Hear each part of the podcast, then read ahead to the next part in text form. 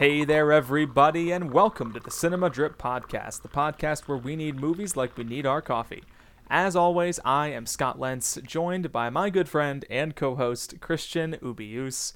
Christian, alas, we've had to put your birthday celebration month aside. We are out of April and into May. I hope your ego is all right. You know, do you need me to wish you any belated birthday wishes? Need any more gifts to lift your spirits? I would love for you to buy me a lot of stuff. Hmm. Well, we can maybe work on that off air. We can figure out what you kind of what you need to need me to buy you. But for the time being, we are now kicking off a brand new blend of the month. If you listened to our episode last week, you know that we are excited, or at least I am very excited to kick off the Age of Cage here in May of 2022. That's right. It's Nicolas Cage, or I guess we're calling this the greatest hits of Nicolas Cage, looking at three of his most beloved movies here in May in recognition of the release of The Unbearable Weight of Massive Talent. Christian, did you get a chance to see his latest movie? I did. Yes, I have. Okay, eh, then in brief, would love to know your thoughts. I, I did see this as well with friend of the show, Paul Yoder, and it's of course the inspiration for this blend of the month as we're looking at Nicolas Cage and some of his movies. So uh, I'm curious to know what you thought about the unbearable weight of massive talent, mostly because to my opinion, because I know you love a good story, you love a good, well done plot. And this is a movie that eh, plot is not its strength, but I found it to be very funny regardless. So I'm curious what you think about Unbearable Weight of Massive Talent. It is such a good time. It was such a good time to be in the theaters with this. And uh, man, I forgot how much I love Pedro Pascal. It's been a while since I've seen him. Did you did I did I tell you who I want to be when I grow up? Were you able to catch that? Um I I don't know, Christian. I, I normally assume some kind of cross between Christian Bale and Michael Keaton as a writer, but what what about Chris? Uh, what about sorry? What about Pedro Pascal? No, so I when I grow up, I want to be a combination of Pedro Pascal and Tom Hardy. I've realized that when you go into the milkshake of my life, I want those to be the two ingredients. Interesting. I would enjoy unpacking that, Christian, but alas, this podcast is not about Pedro Pascal or Tom Hardy. It's about Nicolas Cage, who I found to be stupendous in Unbearable Weight of Massive Talent. Truly hilarious, and I love the way that he's willing to put himself on the line uh, at the expense of the joke, you know, being able to laugh at himself, his career, and do it all on the big screen. I really hope it's a success. I thought it was a funny movie as well. But we're, of course, now looking back on his career because Nick Cage has been making movies since the 80s. He has been around for almost 40 years at this point. His first real leading role was in Valley Girl, which was released in 1983. So he has been acting in films, actually, yeah, for 40 years because his first debut performance was in Fast Times at Ridgemont High, where he played a minor character. So obviously, we have all kinds of movies to draw on, different phases of his career. So, Christian, the first thing I want to ask you is, as, as I always ask in these kinds of setups, you know, what's your connection to Nicolas Cage? Is he someone you know and love, or have you just seen National Treasure and you aren't really exposed to him beyond the memes? What are your thoughts on the guy? There's, uh, what was it? Do you know the movie where he, I don't, I think he meets like an angel and is forced to, he's like an, a business executive and he's forced to, imagine what his life would be like if he didn't take the exec position and instead got a wife and kids. Oh, I I have not seen this movie, but I know what you're describing. Is it isn't it called like The Family Man or something like that? I mean, maybe I ha I it was one of those late night movies on ABC Family or something along those lines. I'm trying to track down his filmography here. No, I I feel like outside of National, I think I saw National. No, wait. I saw National Treasure because National Treasure 2 was coming out in theaters, I remember. I, I have been for the man. I have been someone who thinks Pro that he Nicolas has Cage. I have been someone believe it or not who thinks that he has a lot of talent but is being misused by directors. And I think growing up despite having seen like 3 movies, 4 movies with him in it, that's what I thought. I'm like this guy has a good voice. This guy has good charisma.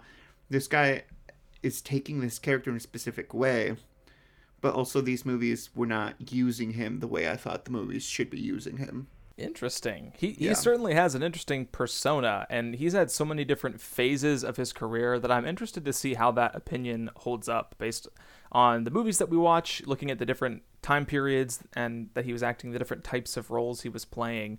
And especially recently, he's been in a lot of direct to video, direct to DVD, direct to Redbox, or streaming movies, which pretty much infamously, we know that he was taking as many jobs as he could to pay off some of the debts he had accrued with his wild, lavish spending, which is definitely worth a Wikipedia search, and they make fun of it in The Unbearable Weight of Massive Talent. So, Cage is back. Not that looking he ever into. went anywhere. Exactly. And and yet that's something I admire about him. He has managed to remain a household name and to remain in big budget Hollywood movies despite his career dips and downturns. Whether it was taking roles in movies like Spider-Man Into the Spider-Verse and doing voiceover work or something like Pig, which was a obviously a huge success last year, which people truly, truly loved and became passionate about. Not uh, the least in part, uh, which was due to his performance and how He clearly was, he's very, very. He's. It's very good. Pig. His performance is very good. right he is clearly a very very talented actor and despite the fact that he loves to go over the top loves to play crazy characters he can still pull off a quiet subdued performance like that so he is just one of the most interesting actors that we have in hollywood right now and even though so many of his recent movies have not really been worth watching outside of watching maybe to laugh at or to drink with friends and watch. He's someone who has had a fascinating career, and I'm really excited to talk about it.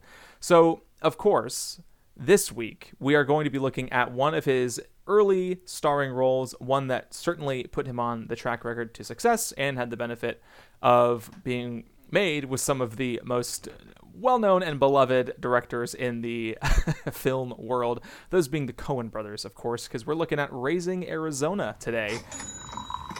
His 1987 movie, co starring Holly Hunter, hits both of these groups of people at interesting points in their career. And we do have Nicolas Cage on the rise, of course. He has been in small movies building up. He's changed his name to avoid associations with his uncle, who is, of course, Francis Ford Coppola, who was a multi time Best Picture winning filmmaker by the time Cage is getting into acting.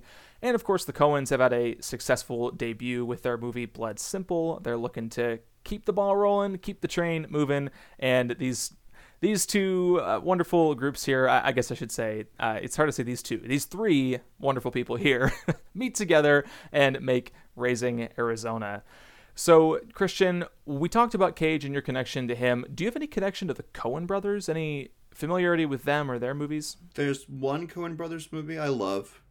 There's one I really like, and there's one that I like. And all the other Coen Brothers movies I have seen, I think are fine. The- or or or or I dislike.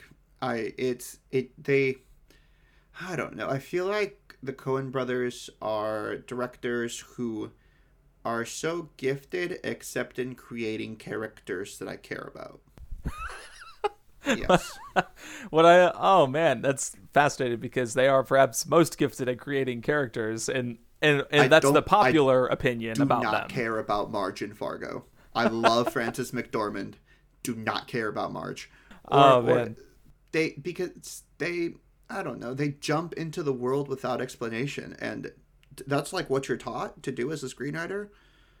But I, I, I feel as though they're too in they, they present themselves as too intelligent, and so I end up just not liking the movie as opposed to respecting the intelligence.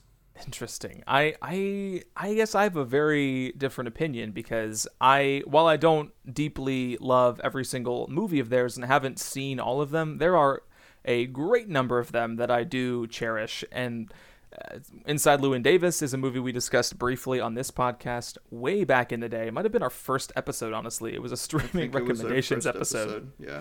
Uh, something like Oh Brother, Where Art Thou? Their best picture winning No Country for Old Men, which I know you and I have disagreed on in terms of our affections for that movie, but they do tend to be filmmakers that I really like, especially for their characters. So I'm very curious to see how you feel about Raising Arizona then, because I do think it. there- There's a lot going on in this movie, but it can be made or broken with those characters.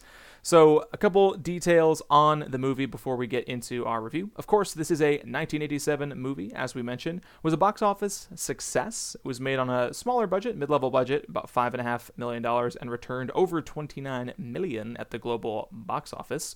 It played out of competition at the Cannes Film Festival, so that was a big win for the Coen brothers but had a mixed reception when it was released. A lot of critics praised it for its originality, people really admired the humor, and of course, some critics fell on the opposite side and they said it, it, was sort of humor that was outpacing the filmmaking, didn't totally work for them. The blend of fantasy and reality didn't work for them. And audiences gave this movie a B from the cinema score, which, if you know anything about cinema score, anything lower than an A minus really means that audiences did not understand or disliked your movie. People then tend to grade on a curve, and very few movies score lower than an, an A minus B plus. So Obviously, a movie that has its fans and has become a cult classic, but also has its critics. And so, Christian, I'm going to read you a couple quotes because I think they accurately capture the two sides of this debate, and I'm curious to see which one you land on. So, Simon Pegg an actor many people love. I'm sure you Simon Pegg. Shout out Simon Pegg. He, uh, I, it might have been on a panel with Edgar Wright, who thinks this is or considers this one of his favorite films. But Simon Pegg described it as a live-action Looney Tunes or Looney Tunes come to life. I'm, I'm not sure of his specific wording, but that is why he loved this movie, describing the humor and the whole concept in the scenario, plus you know the characters at the center of it. But Roger Ebert, of course, one of the most famous film critics we still have, although he has passed on a few years ago gave it a negative review at the time and described it as a film shot down by its own forced and mannered style. So, Christian, before we get your take on the movie as a whole, with those two quotes in mind, I do want to get your opinion on one of the major elements of this movie, which is that blend of fantasy and reality. I'm I'm curious, just off off the jump as we you know get into this review here. Does Raising Arizona reach the heights of a live action Looney Tunes episode, or is it more hampered by its attempts at wacky humor? I was really trying to like this movie. and I think that says everything you need to know because it is trying. This movie is trying. And I'm like, cool. You know you're trying to to to be funny and, and to show a goofy side of everything and to make Nicolas Cage as as someone put it be just a wily coyote and to make Holly Hunter be a, a mad dog woman. But there uh, the the the humor outpaced the humanity for me. And so it, it felt as though the the the heart at the center of this movie and and the the really cool directing. I mean, honestly, the car chasing scenes in this movie are really cool to look at. Incredibly well done. But it feels as though they're running parallel to each other, not in unison. So it, it it's better than an average movie. It's better than a fifty percent movie. But I I couldn't get into it and and I will also say though, Holly Hunter and Nicolas Cage are impeccable here. Yes, I'm glad to have picked a Nicolas Cage movie where you at least enjoyed his performance to kick off this month because obviously he can be divisive as an actor. But I think, although I might, it sounds like I might disagree in some small ways, Christian, that I think you have a, a pretty measured thought here. And I figured that this episode might start with you saying something like, I really tried to like this movie because after watching it myself, I wasn't sure what your opinion would be as I've gotten familiar with your taste. So I do want to start with a couple areas where it sounds like you did get on board with Raising Arizona and you did like it. So let's start with Cage. Let's start with Holly Hunter. Obviously, the two people at the center of this movie. We haven't even mentioned the characters or the setup for this movie in case our listeners missed it. So Nick Cage plays Hi McDunnough, and Holly Hunter plays Edwina or Ed McDunnough. They are a married couple who meet, of course, when Hi is going to jail, and she is the police officer taking his mugshot, and they get married after he's released from prison. And they decide but, after finding but, out they are not the first time. They get married after he's been released from prison, like the third or fourth time. Ah, uh, yes, of course. uh, and they discover while trying to start a family that they are incapable of having children naturally, and they are not allowed to adopt because of his criminal record and his repeat offenses. So they do what any of us would do. They decide to take one of the babies born from the wealthy Arizona family who have recently had quintuplets, thinking that they've got more than they can handle. We'll we'll just have one for our own. And I really am, am glad that you enjoyed these two performances because I think Cage and Hunter both find a, a good happy medium walking this line between the heightened comedy that the Coens are often going for while still bringing a lot of genuine emotion and and recognizable to the human experience uh, heart to this movie where even when this movie is going wild there's wacky action sequences going on you can still connect with these two people. And i'm glad that you connected with their performances. Uh, was there anything about cage in particular since of course this is his month here on the cinema drip podcast any particular standout moments for you or through lines that he had in the performance that you picked up on Okay, so this goes back into your your question regarding the combination of fantasy versus reality. I really enjoyed the dream sequences, which made me realize I very much liked his voiceover narration. He is yes, he is playing this. I, I, I don't know this sage at, at times this like wise individual which is hilarious because that's how he's like comporting himself and yet this is a man who's been to prison multiple times is stealing a quintuplet to raise. And and yet he's like i had a dream and in the future me and my wife we were surrounded by this family. And i go what are you saying? What are you on? And, and just like the confidence because this is a very measured Nicolas Cage performance. It's wacky, but it's not crazy the way that he can be crazy. He's not screaming, he's not yelling, he's not doing weird stuff with his arms. He's doing weird stuff with his hair. That is true. Honest, big fan of the hair. Big fan of his hair in this movie. But this this this I think he's playing a bad boy. He thinks he's like a bad boy heartthrob kind of a thing. And it's really working. Like I as as the guy that got Holly Hunter, this police officer, to fall for him, I'd buy it. I I totally agree. He's got this charm to him that so many of his early performances hinge on because he'll bring this high energy, hectic personality to these characters, but he's also got this undeniable wink and charm to him that you can't resist. And he you can understand how he gets poor Ed to fall for him because of course although she only knows him from taking these mugshots he lets her know that he'll really stand up for her and this because she's crying because she's had a fiance leave her. And so he's saying he's gonna he would tell that guy he'd beat up that guy for leaving her because she's such a good woman blah blah blah. And he's making this impassioned speech to her after only knowing her in these interactions where he's the prisoner having his photo taken. And you totally buy into the fact that she'd fall for this guy because he's just so lovable. And uh, like you said although the movie sometimes goes crazy around him, he never really goes through the roof, where he could sometimes limit later movies that he would be in because he would just totally blow his top off. But even when this movie is at his craziest, he is playing a, a very consistent, lovable yes. character. Very, very subdued. Well, not subdued, just normal. Right.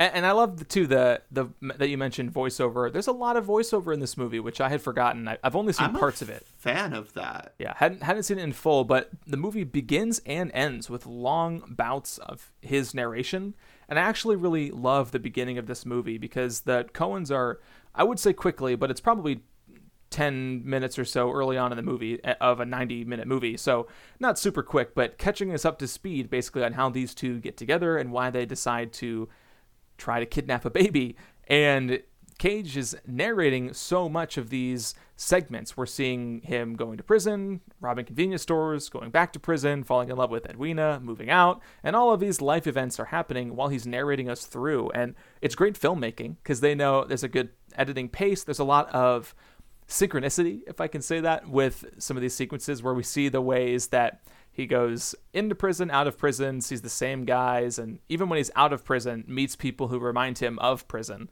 Uh, it's this really well put together montage, but it's all held together by this voiceover narration from Cage. And sometimes narration is a crutch and it's kind of lazy for writers and filmmakers to use it, but I think it totally works here. Which also, I, I mean, I, I can't not talk about her. Holly Hunter is matching him beat by beat, and she kind of like the ferocity. He's very laid back in this movie, and she's very intense and in your face, and showing just a stark contrast in terms of presence, but overwhelmingly in every single scene she's in, you know, she goes in and the camera knows to go to her and to what she is going to do and she has to say because when Holly Hunter speaks, you listen, which which is is I mean, I th- I think a through lines through several of the movies that I've seen her in. I haven't seen a ton, but even in the movie that probably everyone has seen, The Incredibles, when she's Elastigirl and she speaks, it's over everyone else in the room. Yeah, she's she's got a pretty iconic voice, very unique to her. Nobody in Hollywood really has her specific voice. And like you said, she can be very authoritative in this movie. Knows when and how to assert herself and I noticed early on too that the Coens called for her to have a lot of I guess breakdowns where Ed is weeping and not quite screaming, but is sad and heightened as she's realizing the reality of her situation, whether it's being infertile and not being able to have a baby or having this fiance who left her at the altar. She is crying a lot early on, but it doesn't feel very exploitative of her as a female character and trying to use those female emotions while limiting her and her own development and growth. She brings a, a again, just like Cage, is very warm and human human heart to the character, and we buy these two falling in love. We buy her love for this recently kidnapped child. We, we just see the the genuine love that she has for this baby in her eyes, even though she's not known him more than a day. And that's what Hunter brings to this movie, while still while still falling in with the comedy that the Coens are often going for. So that's where I'm not sure if I buy it. And that's where my main issue with this movie was. Because for a couple who is so desperate to have children, they're going to steal one of a family's quintuplets, you don't get too many scenes of what's his name, Noah Jr.? What, I don't. Nathan or, Jr. Nathan the, Jr. Uh, the person they kidnapped the baby from is Nathan Arizona, who is an unpainted furniture magnate in their their section of Arizona. And one baby is Nathan Jr. The rest of them have other names, and they of course kidnap Nathan Jr. Which they don't spend a lot of time with the baby. They don't spend a lot of time talking about how they want a baby. They don't spend a lot of time looking at the baby. And that's I there's this like infatuation with this child, but no one's no one's like character development about the kid is focused on in my mind. And that's my main issue. And we can talk about the fantasy and uh, versus reality and the dream sequences and the the biker who who I don't even really know what the biker's trying to do. He's uh, he's trying to get the kid for money reasons. I'm I I the, the baby's family doesn't want him. Really, the, like the dad doesn't care.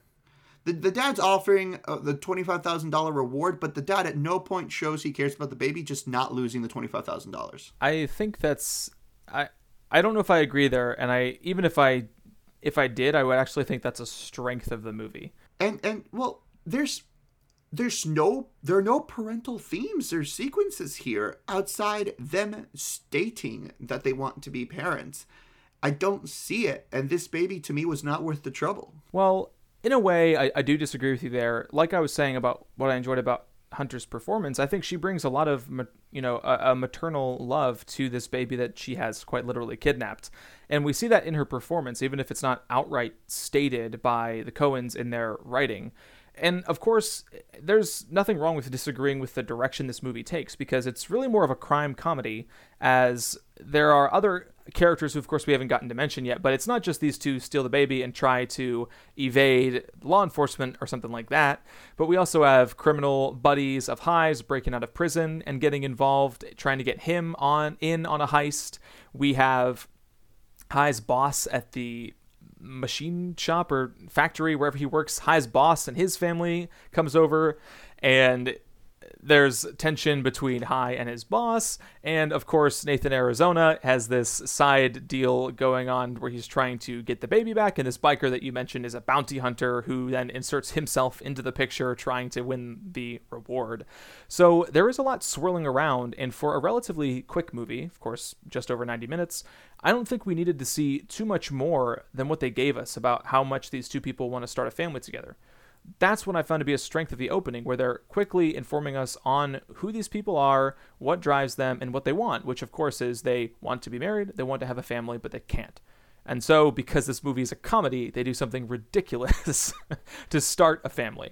And it's fine to dislike the general concept, but I don't think it's lacking in anything in terms of explaining these people's desires. But the the thing is that those desires kind of break away, and what Hi, well, what uh, Ed actually wants from Hi, what Holly actually wants from Nick, is a strong relationship and not him reverting back to his old ways, like taking a gun to uh, a gas station market in order to steal some diapers. She gets pissed, and th- this this baby is like a plot device in order for them to to examine what it is that their marriage actually should be. And the strength is their relationship. And this baby took away from me looking at their relationship. I don't think it actually unlocked the marriage for me. Well, that's, again, I, I find that confusing because one of the major themes here, of course, is uh, marriage and family. And we see the, the different tensions that these two feel. And there is a scene where we can start talking a little more in depth about this, where Hi's boss does come over, and the boss is played by Sam McMurray, who I was trying to figure out how I recognized him, and he plays Chandler Bing's boss in Friends, the one who constantly slaps him on the butt. Yes, love it. he love is that. really funny. He's a really funny actor. He's really funny in this movie, and his wife is uh, played by Frances McDormand, who Who's only a, wonderful. yeah, a small role here, but she's married to, I believe, Joel Coen, and she's been in essentially all of their movies. So they are in a small scene here, but we see the ways that McDormand's character starts kind of putting all these maternal pressures on Ed. Oh, did you get the baby a pediatrician? Have you gotten him his vaccinations? Oh, what are you guys going to do with the college fund? Are you saving money? Asking all these questions, and they have a large family, of course, and not only a large family, but kids who are going around writing wor- words on the walls of Ed and Hi's home, who are destroying some of their stuff, who are generally making a mess.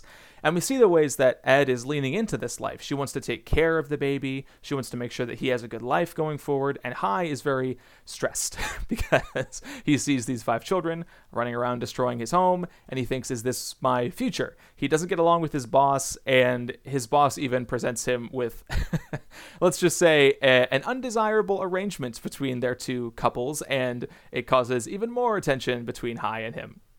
And I think that draws on the journey that Hi goes on in this movie as we see him, of course, fall in love with Edwina, have this desire to start a family, but that's not just an unchecked desire in almost everybody's life. That's a desire that gets tested. And of course, his test is running into criminal buddies and trying to kidnap a baby and keep it safe. But that's a test that everybody goes through if they decide to get married and go through life in, in a couple, they have their desire their desires tested to be a good spouse, to be a parent if they want to be a parent, to be a good parent if they want to be a parent. And that journey of maturity that Hi goes on, I actually was really compelled by. And I, I love that Cage is able to connect with the different emotional beats that that required, whether it was sort of manic action energy in some of these uh, more of the heightened sequences on the crime side of this movie, or connecting with Holly Hunter and some of the lower, more emotional beats the story takes. I, I, I, I guess I don't know. I just don't see it because I can understand someone liking liking this movie because of the the directing or the stunts and and there's there's some really cool scenes and set pieces and action and and car chasing and and dream sequences. But if at the center of this movie it is the plot of stealing this baby and it revealing different things and them matching each other on energy and what they want out of each other's lives and and the two robbers, the or prisoners who escape from prison and, and see this baby and also develop a relationship with this baby, this there's a lot hinging on this baby that I I'm, I'm not buying. I'm not I'm not buying the premise of this movie and me not buying the premise of this movie because I don't think there's enough humanity with the baby even though there is a good chunk of humanity in their performances it, it, it's not I don't think it's working. I think it's trying, which is why I'm giving it a bit of a pass, but I don't think it's working the way that it wants to work. I think you might be lending a little too much credence to Nathan Jr. as a character. The movie's but... called Raising Arizona. Yeah, but it's not about actually raising this baby because, of course, the way it resolves, which we won't spoil here, we want you to go watch it, but the way it resolves, Nathan Jr. is still a baby, so it's not actually about raising this child. It's about Hi and Ed. Well, yes, but I don't think that's what the premise of the movie sets out to do. I think the premise of the movie actually does set out to deal with child and and and that child specifically. I do think this is uh, there's a whole nother you could write essays on this aspect of the movie. I do think there's some interesting I, I guess I don't know if I want to say commentary because that's sort of a cheesy word, but I think there's more layers to this movie than just as a comedy, especially when you consider, of course, there's there's a lot of uh, themes of class at play, which it, it's done in a way where it's obviously this movie is still a comedy on its surface. You can laugh your way to the bank and it, and enjoy it. But if you're looking for these kinds of things, I think you could also in, enjoy that aspect of it too. Where of course Hi is dealing with recidivism. He's going back to prison to provide for himself, and when he gets out and wants to move on with his life, he can't because of some of the factors at play there. Of course, Nathan Arizona and his family are very wealthy, and they end up with quintuplets. And I think that metaphor is pretty clear, where the guy with everything gets five babies and the guy with nothing gets none. Um, and, and I think there's there's aspects to that side of the movie too that that were interesting. Did you pick up on anything there that that you found enjoyable, at, at, or at least interesting to think about while you were watching the movie? It's partly like it, it's partly a heist movie, so I think that you you can do a lot with you can show this movie to a lot of people and they're going to find something to like. Yeah, absolutely. And and again, there's a lot of comedy in this movie, and comedy is so subjective. And there are movies like Liar Liar where you and me didn't really buy into the premise of the movie yeah. that much. Yeah, but there are people the who love that movie and who love Jim Carrey. There are rom coms like My Best Friend's Wedding where I just could not suspend my disbelief, and you were completely on board with it. Raising Arizona is similar in that way, where some of the more manic Looney Tunes energy that it brings, which we've we've really barely gotten a chance to dive into that aspect of the movie, but if you get on the same wavelength with it, you'll completely vibe with it. And I know a lot of yeah at least some critics who consider this to be one of their favorite Coen brothers movies, although it, it doesn't come close to the top of my list. I, I can I can see that. Like I'm not mad at that. But I think that there's an element of this movie that they wanted to unlock that I couldn't. And and, and just uh I mean, I think you know this, my favorite Coen brothers movie by far is Inside Llewyn Davis. It's like there, that's a movie full of heart and humanity. So I think that they've they, they're definitely talented in what they're doing. I just uh, sometimes find that they they lose me and they lose the character. Well, that is fair, Christian. I, I don't really, I, I, can't hold that against you. Not everybody, of course, is an avowed fan of the Coens, and even myself, I'm a fan, but I'm not really a devotee like some people are. So I wanted to mention a few stray bullet pointed thoughts here. Just eh, feel free to chime in if you want, but uh, this movie was shot by Barry Sonnenfeld, who, of course, would go on to be a director of such films as Men in Black, which we covered on the show last month as part of your 1997 blend of the month. He was an early collaborator of the Coens, and I thought that was fun. I think he brings a lot to this movie. There's some really fun um, point of view shots, especially uh, during the scene where Hi is actually kidnapping Nathan Jr. There's some point of view shots from the babies, which I thought were really funny and really well done. Uh, there's uh, an incredible action sequence kind of in the middle of this movie where Hi is trying to steal diapers from a convenience store, which you mentioned, and not only does the clerk pull a gun on him and the police get involved, but Ed leaves him and he has to try to make a break for it, which includes him jumping into some dude's car, getting him to drive, running through a neighborhood, moving through a home with the police chasing him, and even going into a grocery store to steal more diapers. it's just just an incredible action sequence in the middle of this wacky crime comedy. I was I was honestly blown away by it from just a filmmaking perspective. Any scenes that stood out to you that you wanted to quickly mention? Also like the shootout between between him and Holly Hunter. That that that was great when she just like takes the baby from him. Oh my gosh, why am I forgetting this part of the movie? It, it it's right before like he follows Nick Cage into the small alley. It's right before that Holly Hunter goes up to him with the gun, shoots, and takes the baby from him. Oh, right, right, right, right, right. Like near the end of the movie, you mean? Yes. Yeah, yeah. There's a confrontation with this bike riding bounty hunter, and again, another great action scene there. Um, and I'm trying to think any any final thoughts for Raising Arizona. This movie did place number 31 on the AFI's 100 Years 100 Laughs list, so obviously well loved nowadays. But uh, John Goodman, we should mention, plays one of these these criminal brothers, and he is quite funny. He's a often a frequent collaborator of the Coen brothers, and he is uh, his brother within the movie is played by William Forsythe. So shout out to them as well. Christian, any final thoughts on Raising Arizona? As of right now, no. So, Raising Arizona, recommended by me, maybe recommended by Christian. A soft, check it out if you want. There's something. there's something there to like. There's something Yeah. there to like. And it is available to stream on Hoopla if you have Hoopla through your local library, and of course, rentable pretty much wherever you get your movies.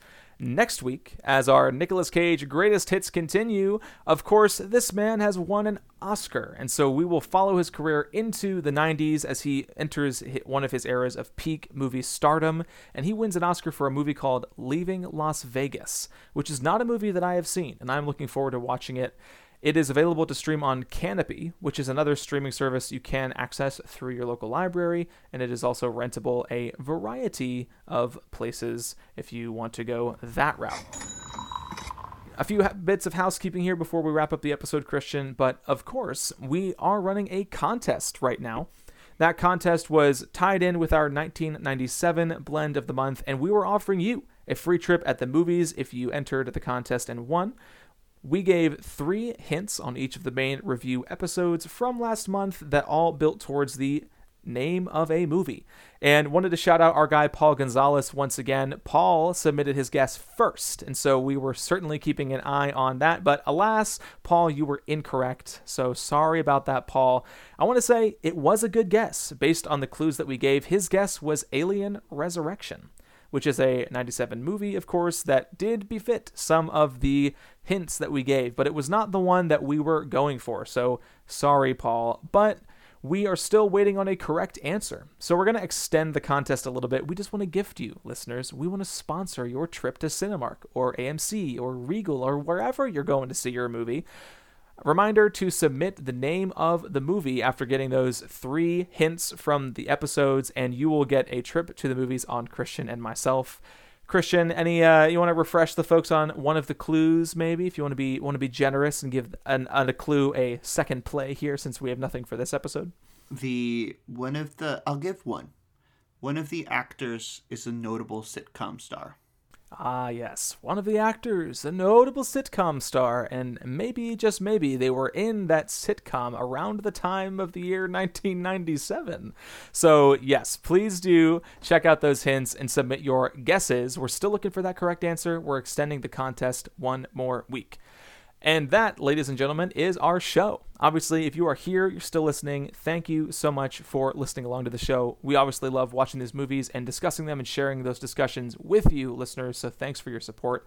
There are a few things that you can do to support the podcast. Number one, please subscribe wherever you get your podcasts, and if applicable, leave us a rating and a review. It warms our hearts. We need the affirmation. Five star reviews help me sleep easy at night, so do please subscribe, rate, and review if you can. You can also send us an email at cinemadrippodcast at gmail.com. Of course, if you're looking to win a free trip to the movies, you should submit your guess to that email, but we're looking for your feedback. We want to be talking about movies that you want to hear about, covering topics that you are interested in. So please do send your thoughts. We have incorporated listener feedback into the show. Paul Gonzalez, who we mentioned, literally appeared on an episode because he had suggested Magic May one year ago, which it's crazy that Magic May was 2021 and now we're in May 2022. But we did cover an idea that Paul suggested and would love to know your thoughts on future blends of the month or at least movies you'd like us to discuss, and we can figure out the blend from there. So, Send your thoughts to cinemadrippodcast at gmail.com. You can also follow myself and the show on Twitter, as well as Christian on Instagram, and you can follow the both of us on Letterboxd, where we are regularly rating and reviewing the things that we are watching. Christian, any final thoughts for the folks listening along at home? No, No thoughts from Christian folks. Don't kidnap any babies. And until next time, this has been the Cinema Drip Podcast.